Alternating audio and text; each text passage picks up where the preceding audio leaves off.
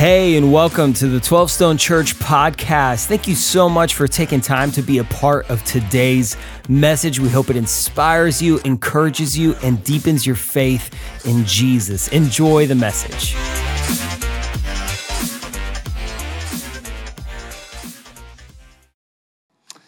Come on now.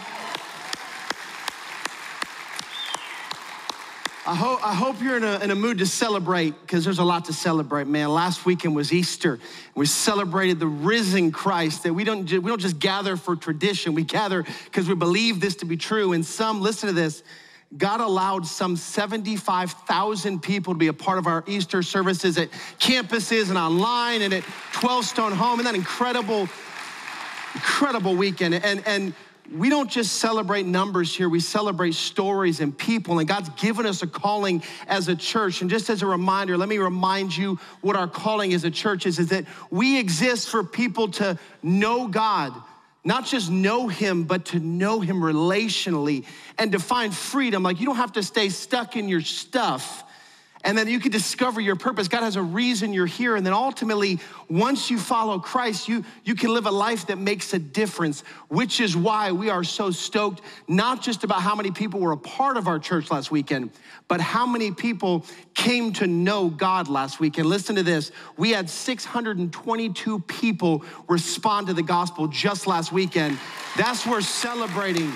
A God who rescues and loves you and loves you where you're at, but loves you too much to let you stay there. And of those 622, 290 are first time salvations, 332 rededications, and we are actually baptizing 13 people in 12 Stone Home today. We can celebrate that in a big way across our campuses. Man, Jesus is still rescuing God is still wild about people, and we celebrate what God is doing. He is moving mightily among us. And, and it's one of the reasons why we're creating the next three weeks together.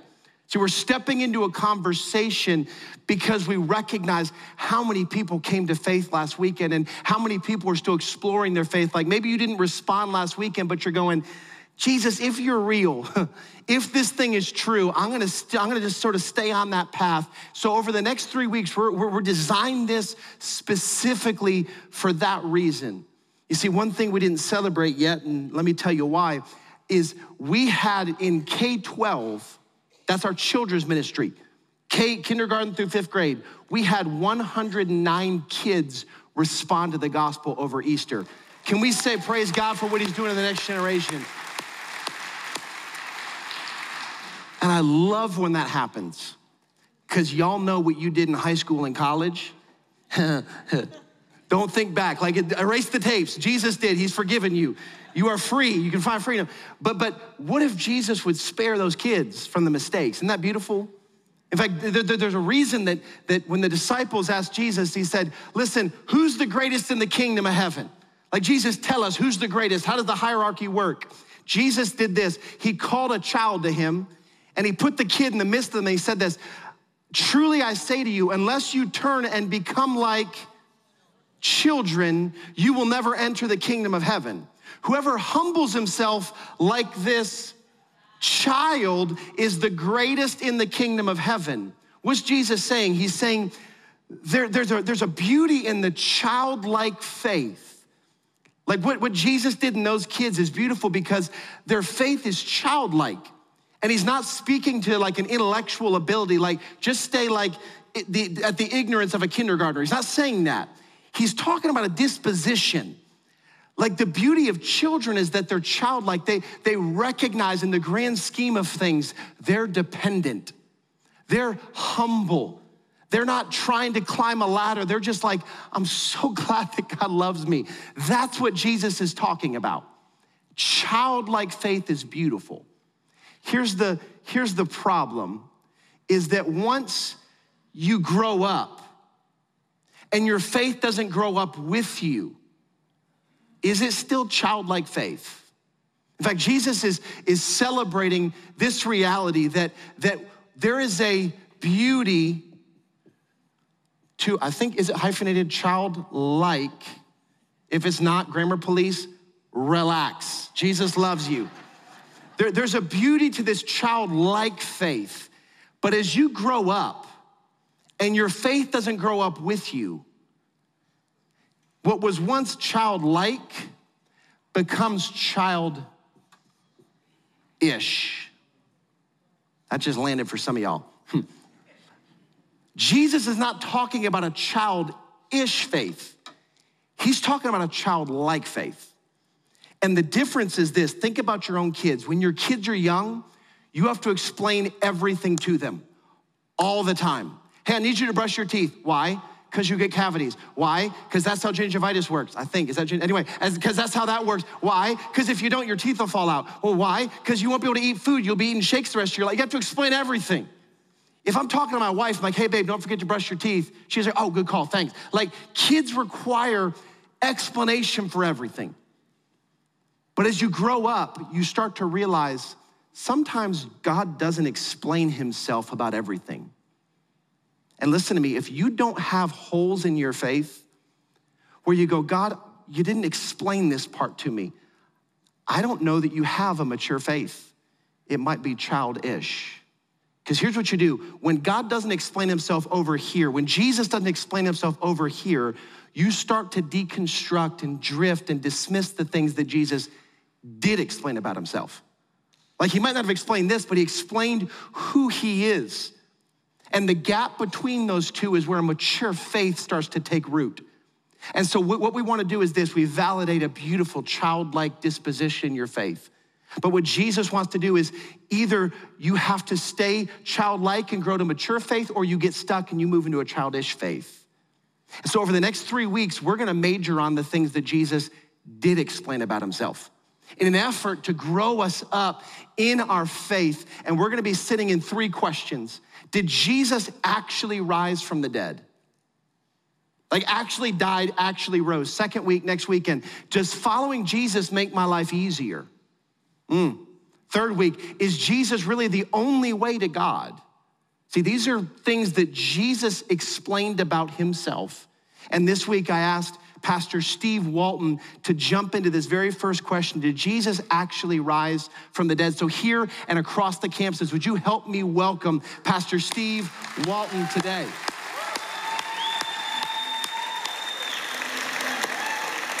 It's good. Thanks, Jason.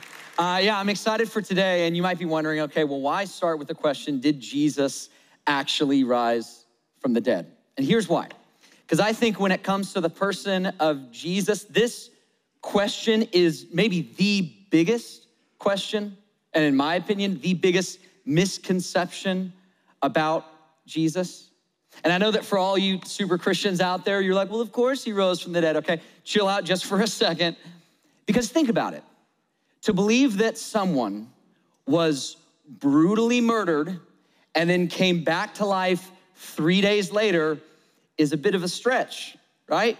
It's like normally you only see that on The Walking Dead, you know, and we don't believe Jesus was a zombie, okay, just to be clear. It's not what we believe. And so I think that this question might be a little more divisive than you might think. See, uh, back in 2021, there was a study that was done that found that 85% of non Christian teens do not believe that Jesus was raised from the dead. Okay, so it's the majority of Christians or non Christians. And again, that probably makes sense to you because you're like, well, they don't follow Jesus, so of course they don't believe. But in that same study, look at this, found that 50%, 50% of Christian teens do not believe that Jesus was raised from the dead. So half of the people that claim to follow Jesus don't actually believe that Jesus rose from the dead. And it's not just teens either. See, I was talking to some friends of mine. They go to this church. Uh, they believe in God. They're, they're in their 30s. They have three kids just like us. But the one hurdle to their faith, the one thing that kept them from following Jesus was this question. In fact, they wrote me an email. I want to share it with you. This is, this is so honest and so real. This is what they said. They said, We are natural born questioners. We question everything, even ourselves. So the resurrection is a tough one. I've attempted to rationalize it so many times. Maybe he didn't really resurrect, like, but his life, his messages, and his story is resurrected every day through every Christian. You see what they're saying? They're like, you know, when we say resurrection, maybe, maybe what we mean is like the legacy of Jesus lives on. Maybe that's what it means. But come on, to rise from the dead? Really? And see, back in 50 AD, there were Christians that were asking this exact same question. They actually wrote Paul a letter and they said, Paul, come on, man, it's been 20 years, shoot us straight. Did Jesus actually rise from the dead? And so Paul wrote back to them, and he was so confident in the resurrection that the language he used was pretty emphatic. Look at what he says.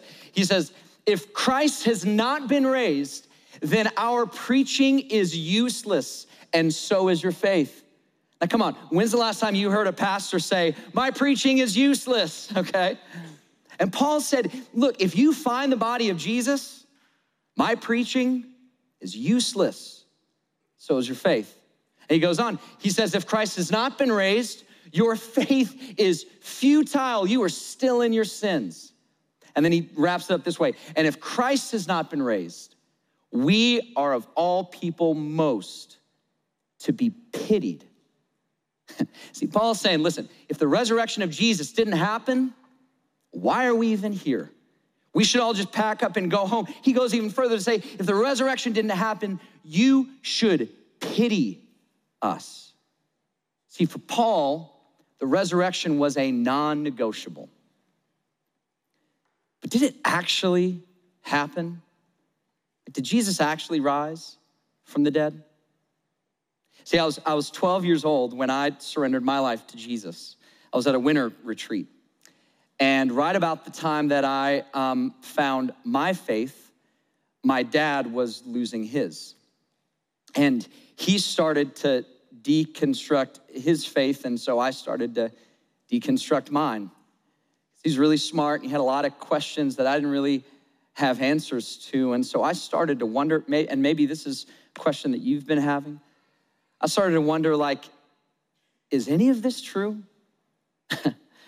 I mean, are these all just like made up stories that we tell the kids and old ladies to make them feel better? Like, is that really all our faith is? Can we actually trust that there is a God? Is any of this real? And the biggest question that I had to answer was this Did Jesus actually rise from the dead?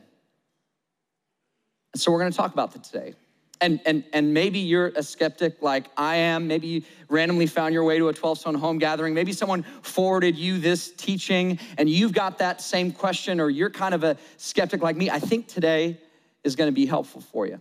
Because to answer this question, what we're going to do is we're going to look at the story of a guy, a real person who actually lived during the time of Jesus.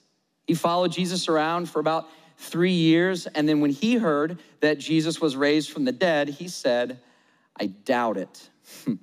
he didn't believe. In fact, this guy is really well known for his doubts, so well known that we've actually given him a nickname based on his doubts. You know who we're talking about? Talking about Doubting Thomas. Here we are 2,000 years later, giving the guy a nickname over the worst moment of his life. Wouldn't you love that, right? I'm sure if Thomas could be here. He'd be like, guys, it was one time, you know, but, anyways.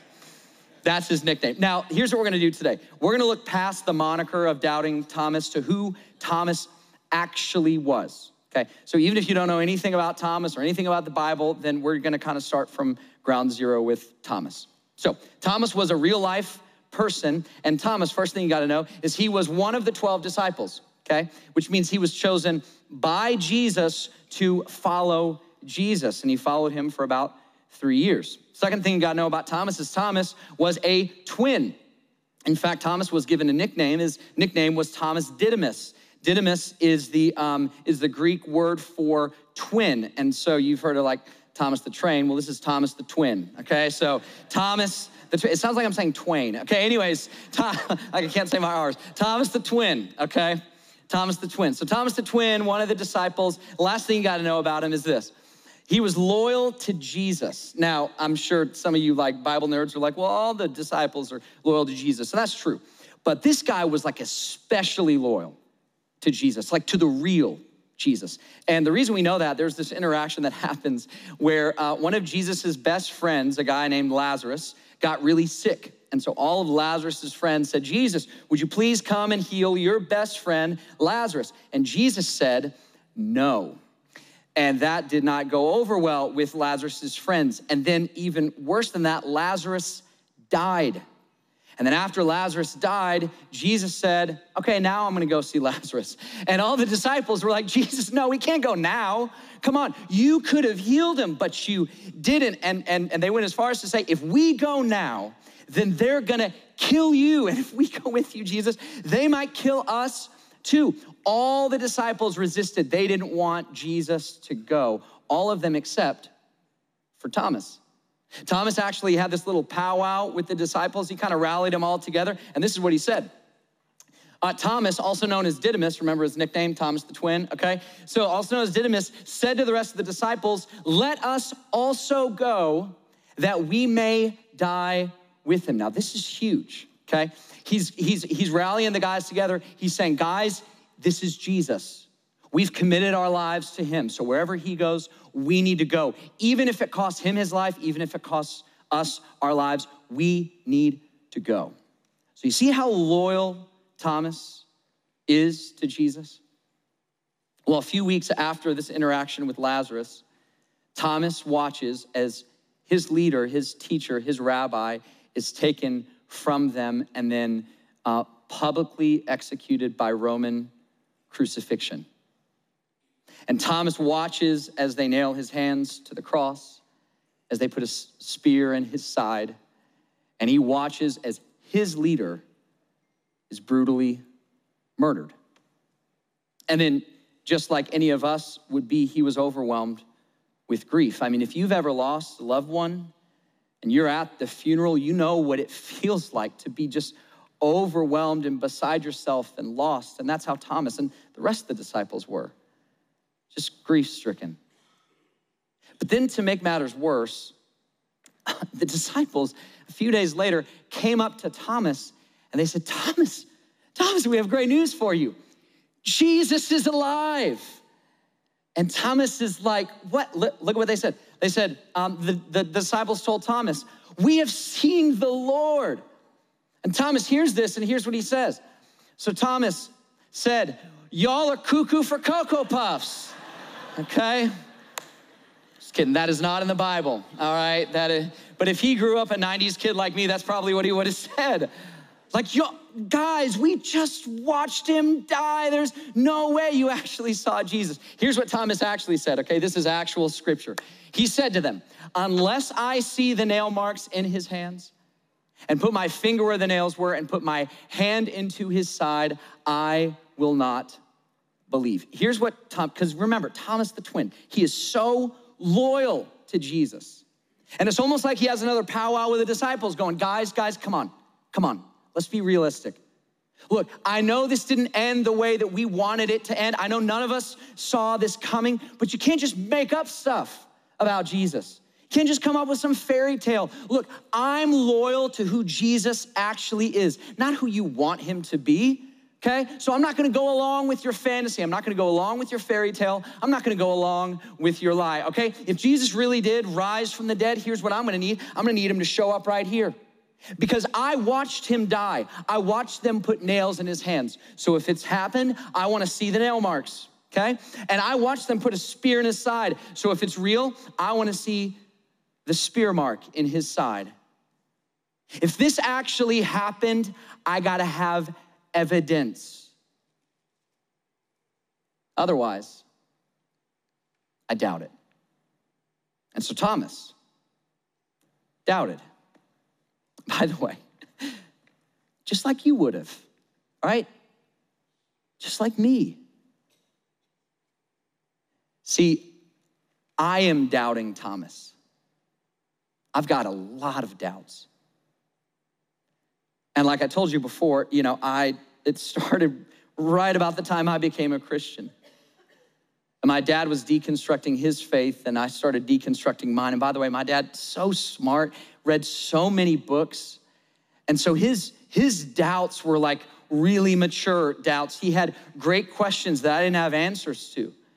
And I had this childlike that was becoming childish faith, and and and and the weight of his doubts. I mean, it it it, it undid my faith. I didn't I didn't have answers to his doubts.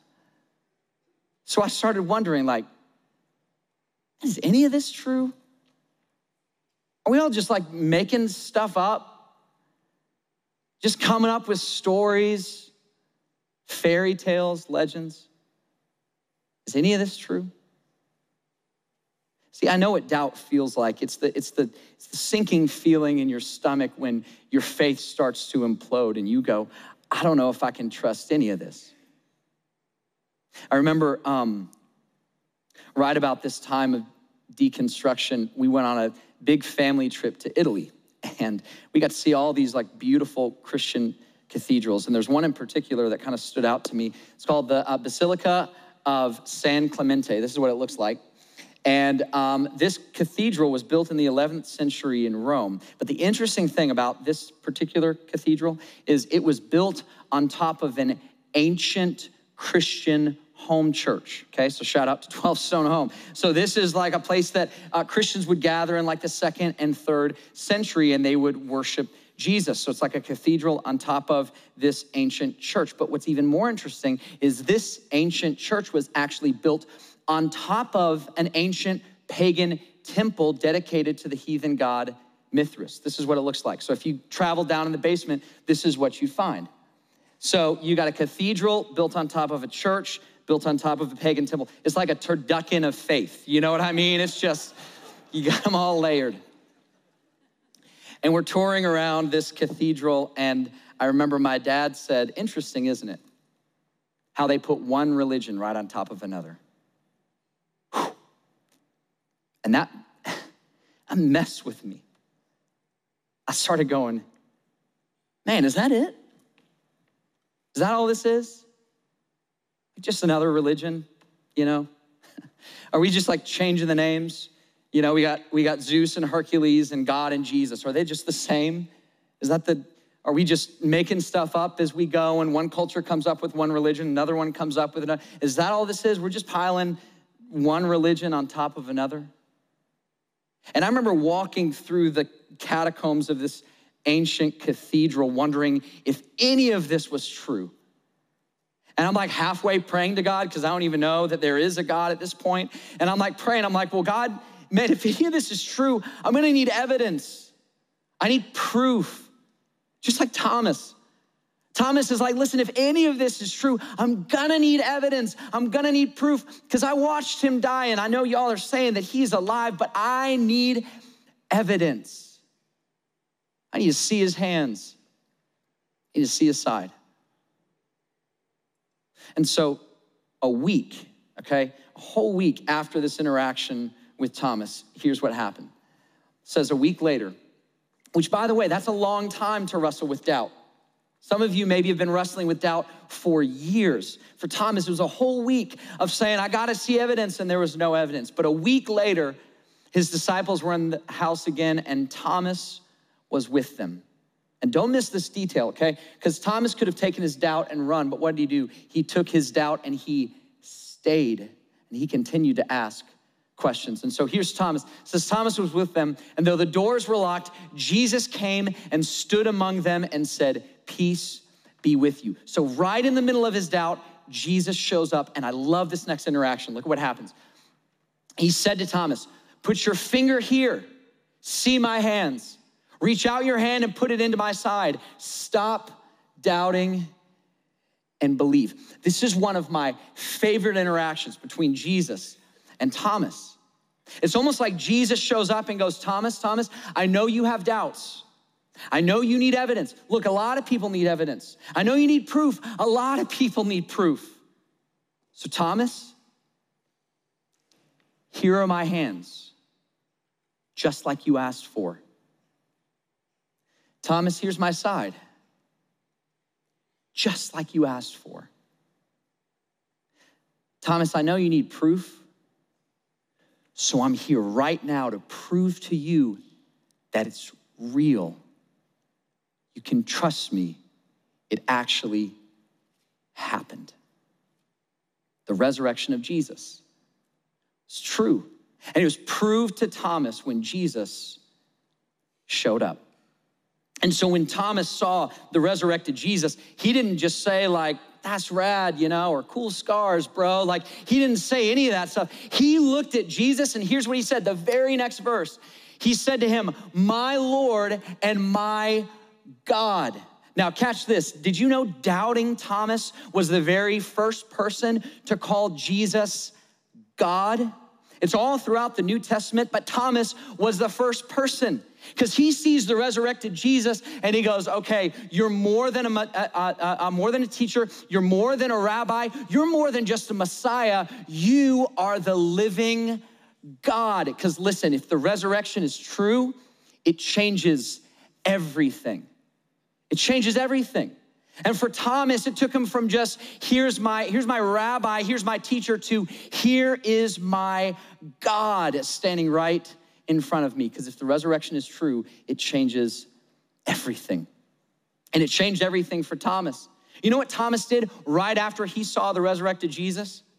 he went out into the streets and he started telling everyone about the fact that Jesus is alive. In fact, not just Thomas, every one of the disciples that saw the resurrected Jesus, the next thing they did is they started telling everyone one simple message three words Jesus is alive.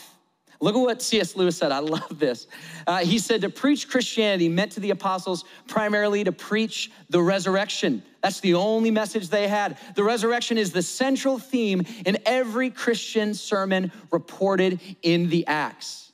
See, for the disciples, this wasn't just a thing to believe, this was the thing to believe. And if you thumb through the book of Acts, you'll see it. Every sermon is basically the same thing. They show up and they're like, hey, you crucified Jesus, but then God raised him from the dead and we saw him. Next sermon, you killed the author of life, but God raised him from the dead and we are witnesses of this. Next sermon, you killed Jesus, but he is alive and we saw him. The resurrection was the central theme, not only for every sermon, but for their entire life.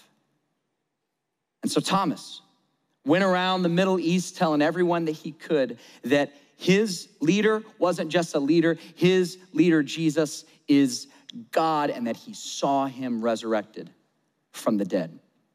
And then in 52 AD, he packed up all his belongings and set out halfway around the known world to India because they realized there's people in India that don't know about the resurrected Jesus. And so he packed up everything. He landed on the Kerala coast there in India. And then for the next 20 years, he traveled from the, let's see, from the west coast to the east coast.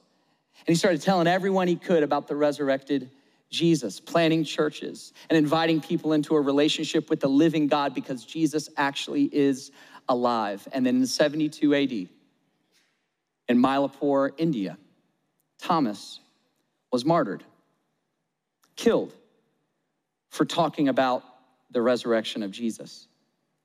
Four soldiers and an officer took Thomas to a mountain and they stabbed him with spears to put an end to him.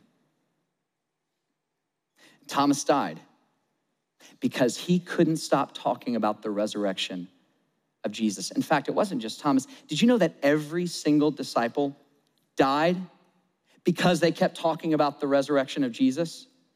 Peter was crucified upside down by Nero in 66 AD. Why? Because he couldn't help but talk about the resurrection of Jesus. Peter's brother Andrew was crucified on his side. Why? Because he kept talking about the resurrection of Jesus. James, the brother of John, was beheaded by King Herod in 44 AD. Why? Because he kept talking about the resurrection of Jesus. And Matthew and Bartholomew and Simon the Zealot and every single one of the disciples had an early grave. Why? Because they couldn't help but talk about the resurrection of Jesus. All martyred for what they believed.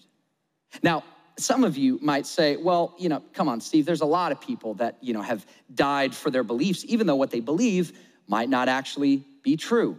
And I'll give you that. That's true. There's a lot of people from a lot of other faiths that have been martyred for what they believed, even though what they believed may not be true. But there's one difference with the disciples. See, many have died for what they believed, the disciples died for what they saw. For what they saw. See, they died not hoping that the resurrection was true. They died knowing whether or not the resurrection was true. And come on, if they were lying about the whole thing, you'd think at least one of them would have owned up to it, right? It's like right before they're killing him, they're like, before you brutally murder me, you know, before you behead me, before you crucify me, you caught us. We made the whole thing up, okay? The Jesus' body, it's at Peter's house. Sorry, Peter. You can go find him there. You caught us. Please don't kill me. And yet, every single disciple died, not for what they believed, but for what they saw. Even Thomas, the skeptic, the doubter, so convinced that Jesus really is alive that he willingly died because he couldn't help but talk about it. Even Thomas the skeptic. And by the way, speaking of skeptics, you know the Apostle Paul?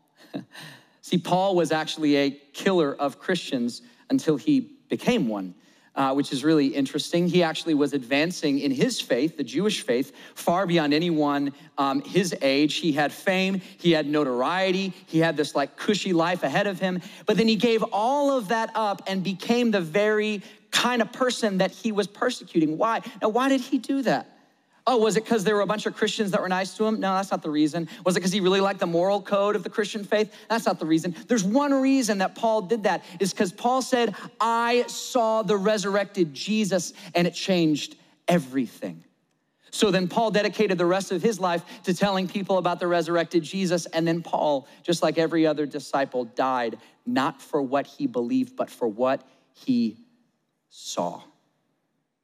In 66 AD, great Emperor Nero beheaded Paul. Oh, and another skeptic, James, while we're on the topic of skeptics. You know James, the brother of Jesus? Did you know the brother of Jesus was not a disciple of Jesus when he was walking around? Okay? Because you probably wouldn't be either if your brother claimed to be the Son of God. You'd probably not be following him around. And so James didn't want to do that either. In fact, scripture records that James was embarrassed. And someone's like, Jesus, come here. You got to stop saying these crazy things. So James and the rest of his family was kind of embarrassed by Jesus. He was not a disciple of Jesus until Shortly after Jesus died on the cross, James, the brother of Jesus, starts going out in the street saying, My brother is the Son of God. Now, what would it take to convince you that your brother is the Son of God?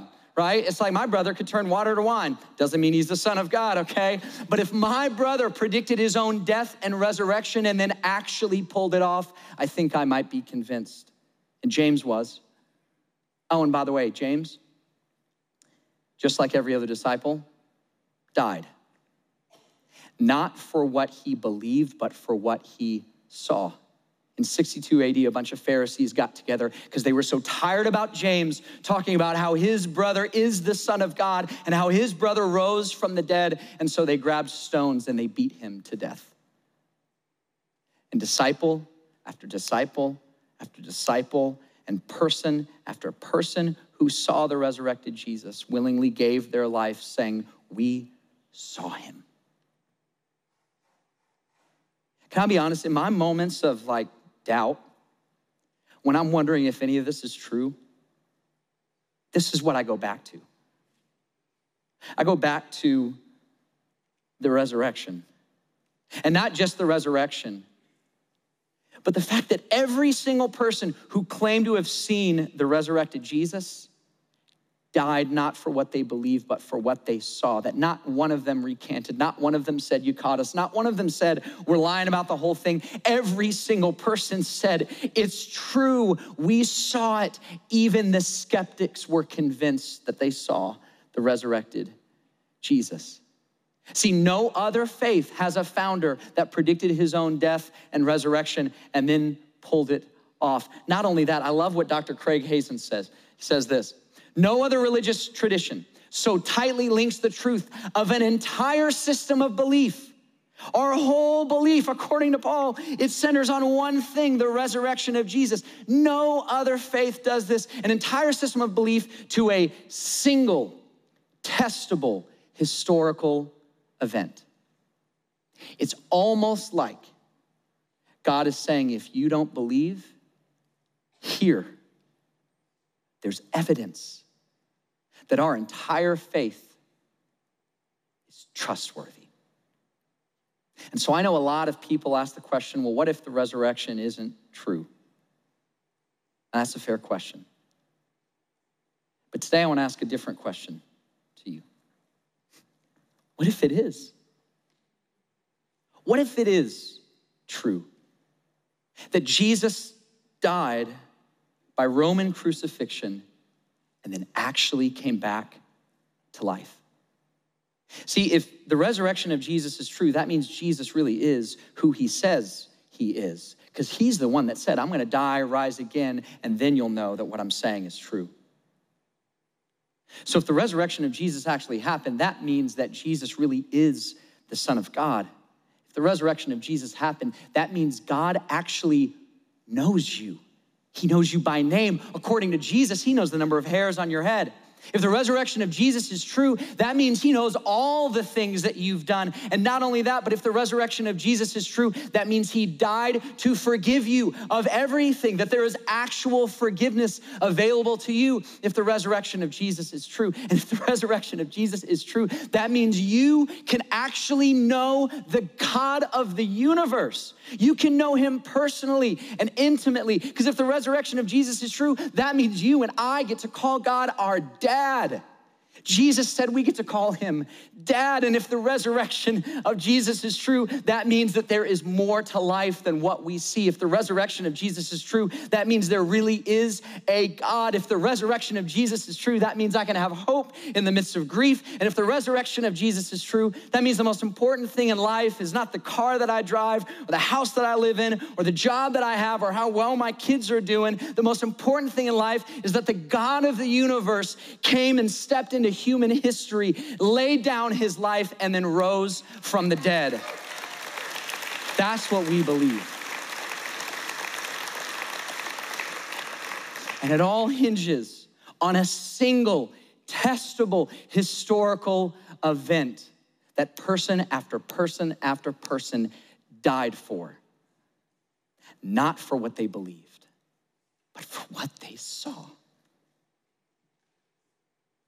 So, it's possible that right now you're listening and your heart is on fire. and you're like, I, I, I think it is true. That I walked in here with some doubt and with some skepticism, but but God's doing something right now and I can't explain it. And maybe, maybe like the best way you'd explain it is it feels like Jesus is right next to you. And maybe he's saying to you the exact same thing that he said to Thomas. He said, Stop doubting and believe. It's real, it's true, and you can trust it. And so, if your heart is beating out of your chest, and if you walked in here with doubts today, but you're about to walk out of here full of faith, I want to give you a chance to respond right now to say, you know what? I believe it. It's true. So, I want to talk to two, two groups of people that maybe today is the day for you to respond and say, yeah, I, I'm, I'm ready to do what Jesus said to stop doubting and believe. The first group is those of you that are Christians you're followers of Jesus. But if you could be honest, you would say, I have wrestled with doubt. Maybe some of you would even admit, I've wrestled, but I haven't told anyone. I've been deconstructing my faith, but I was afraid to bring it up.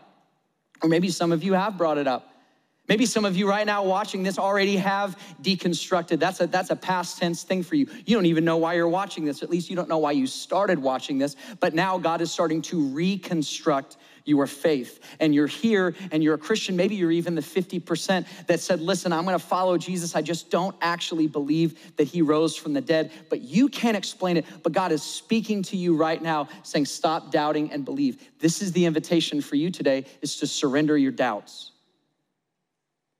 because at a certain point, in the midst of all the evidence, God is inviting you to do the same thing that He invited Thomas to do. Stop doubting. Stop. You can trust me. And here's what I love about when He said, stop doubting and believe. Jesus wasn't saying, turn off your brain. He wasn't saying, stop thinking about it. Because if Jesus wanted to do that, He could have just called the Thomas from the other room. Hey, Thomas, it's real. It actually happened. Nope, he didn't do that.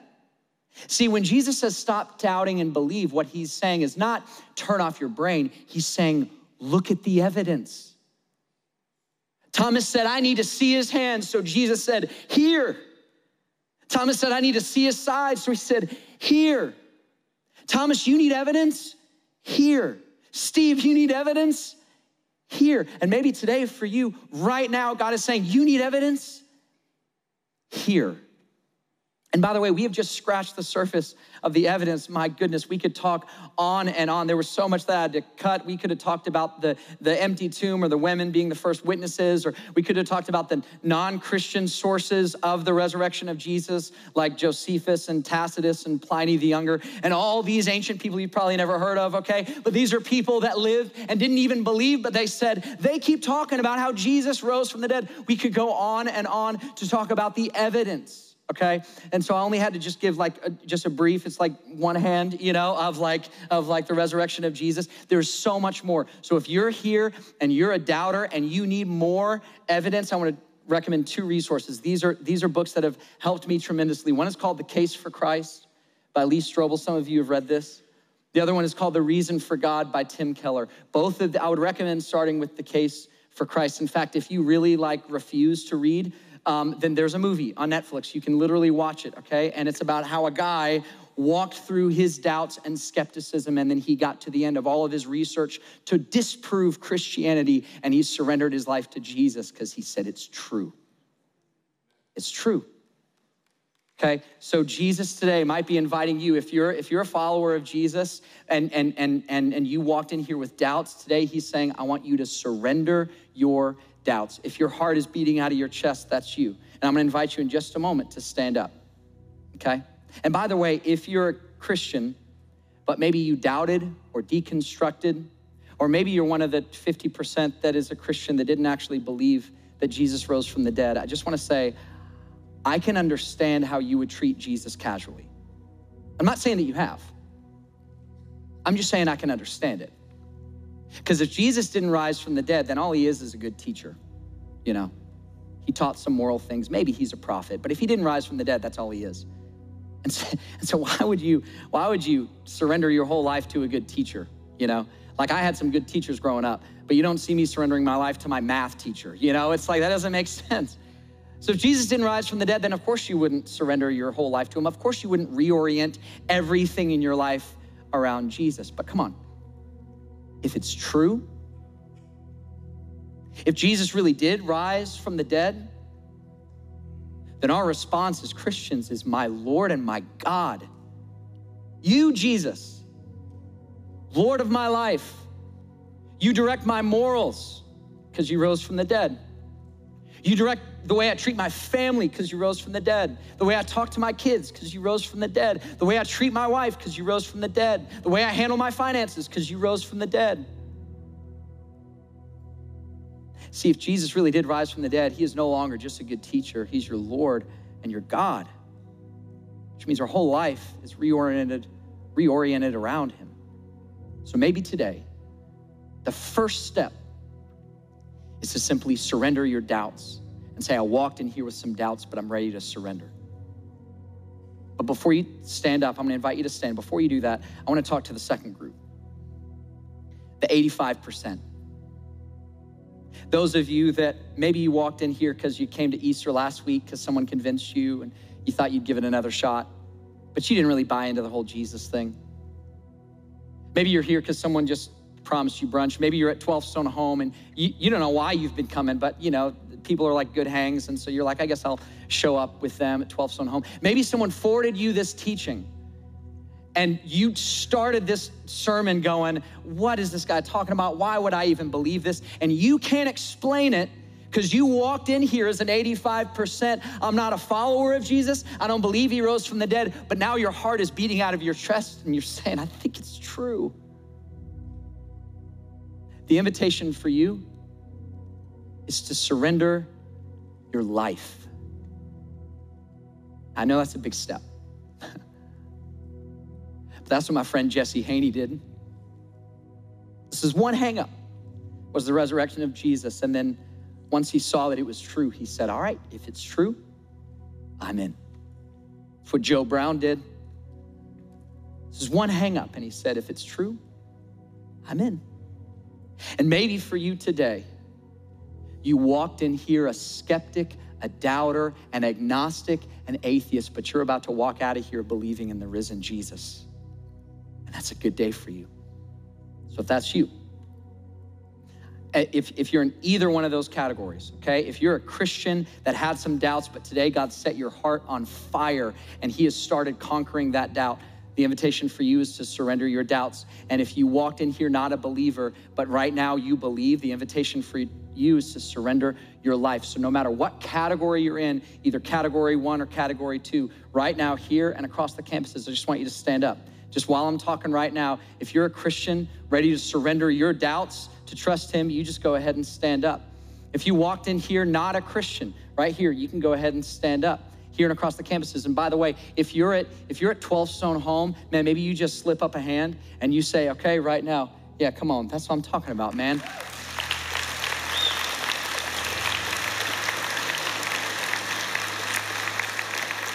And listen, even even now while I'm talking, you can you can still stand up.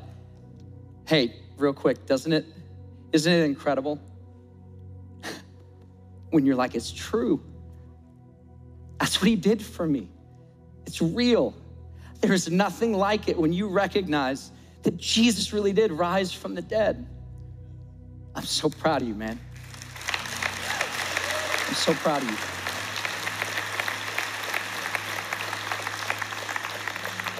Yeah, man, it's true. It's true, isn't it? And listen, here and across the campuses, you just keep standing. I wanna, I wanna pray for you. Can you stand back up? I wanna, I wanna pray for you. It takes a lot of courage to say, I doubted, but now I believe. Okay? That's awesome.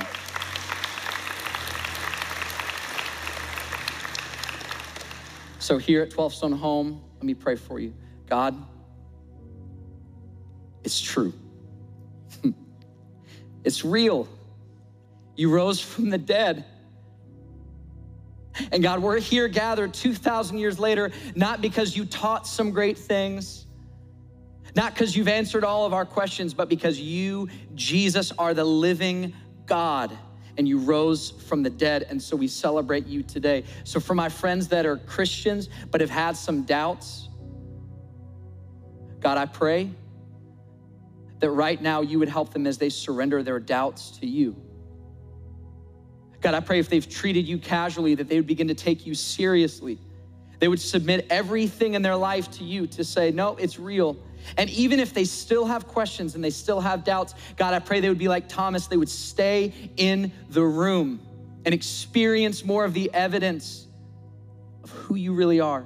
And then, God, for my friends that today is the day that they surrendered their life to Jesus. They walked in here a skeptic, but they're about to walk out of here a believer. And if that's you, by the way, here across the campuses, 12 Stone Home, I just want you to pray this prayer right after me God, I believe. Hmm.